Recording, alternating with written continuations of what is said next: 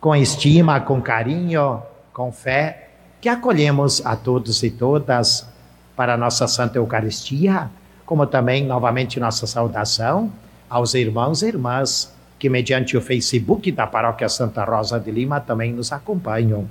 Nesta primeira semana do tempo da Quaresma, na nossa preparação para a Páscoa do Senhor Jesus.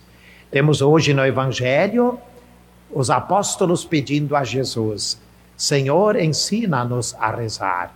E Jesus então ensina esta bela e profunda oração que é o Pai Nosso, que a igreja realiza também em cada Santa Missa. Nós começamos o rito da Santa Comunhão com a oração do Pai Nosso. Poderíamos até dizer que a oração do Pai Nosso é como que a síntese de tudo aquilo que Jesus veio ensinar no mundo. Um mundo com justiça, um mundo com paz, um mundo com muita luz, um mundo com muita esperança. Quando nós assimilamos, quando nós compreendemos o significado da palavra por palavra do, do Pai Nosso, e nós deixamos que esta palavra entre no nosso coração, nos renove e nos transforme. Aí nós também somos fe pessoas felizes e abençoadas. Como é bom nós interiorizarmos esta grande e profunda oração que é o Pai Nosso. Queremos também hoje lembrar em Santa Rosa de Lima o tema da solidariedade humana. Nesse período de pandemia, quanto nós, como pessoas, precisamos nos reinventar também na solidariedade humana. Também como humanidade. Certamente nós crescemos muito na solidariedade humana. Algumas semanas atrás, acompanhávamos em Petrópolis, no Rio de Janeiro, aquela situação das chuvas fortes. Quanta solidariedade humana foi prestada, né? Até às vezes eu acho que na minha reflexão diária, que muitas vezes Deus deixa acontecer certas situações para nos testar, para nos provar como pessoas, para nos testar e provar como humanidade. Muitas vezes o ser humano se esquece de Deus. A humanidade muitas vezes se esquece de Deus. E as situações aparecem no mundo para a gente se dar conta. O que, que Deus tem a me ensinar com esse fato, com essa situação?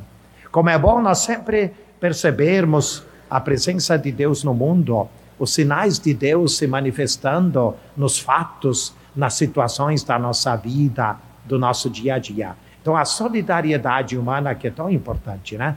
E na, na pandemia nós também sentimos, experimentamos a solidariedade humana. Muitas vezes não conseguimos a solidariedade humana na pandemia. Vejo por mim como padre quantas vezes que a gente não podia fazer uma encomendação de um corpo que faleceu pelo Covid. Quantas vezes a gente não podia visitar um doente numa casa de família, num hospital por causa do Covid-19. Então, muitas vezes fomos truncados também na questão da solidariedade humana. Mas como é importante nós sempre crescermos, nós não perdermos de vista a importância, o valor, o grande significado da solidariedade humana. Deus nos fez, Deus nos criou, Deus nos gerou para sermos fraternos, para sermos solidários. Então, isso sempre é importante. O que é ser solidário? É a gente se colocar na situação daquela pessoa, né? Antes da missa, hoje pelas sete horas, meia hora antes da missa, vieram os familiares de alguém que partiu. Hoje é a missa de sétimo dia, né? Escutamos uns cinco minutos os familiares falando como me fez bem escutar a família. Pedi um pouquinho, o nosso irmão que está sentado lá na entrada da igreja também estava comigo naquele momento. Pedi um pouquinho como é que foi a vida da pessoa, situação, porque, como é que ele faleceu a gente se colocar na situação da pessoa, na situação da família. Isso significa crescermos sempre em solidariedade humana. Isso nem sempre é fácil para nós. Às vezes, naquela correria da vida, a gente tem tantas funções, tantas tarefas cada dia, mas a gente sempre ser solidário, ser fraterno. E isso é ganhar tempo também, né? Às vezes o ser humano pode pensar, não é perder tempo, antes pelo contrário, é ganhar tempo a gente escutar, a gente ouvir. Isso é caridade. Nesse período de quaresma, a igreja nos fala em três aspectos: oração, jejum e caridade. E caridade, como nós falávamos na homilia no último fim de semana, é ajudar o próximo com alimento, mas também caridade é ajudar alguém a ouvir aquela pessoa, a escutar aquela pessoa. E Santa Rosa de Lima esse bonito exemplo, ela nos deixa esse bonito legado para nós. Nós sermos fraternos, nós sermos solidários. Ela que com a paciência dela, com a serenidade dela, ela sempre se colocava na situação das pessoas e ajudava, compreendia cada ser humano, cada pessoa.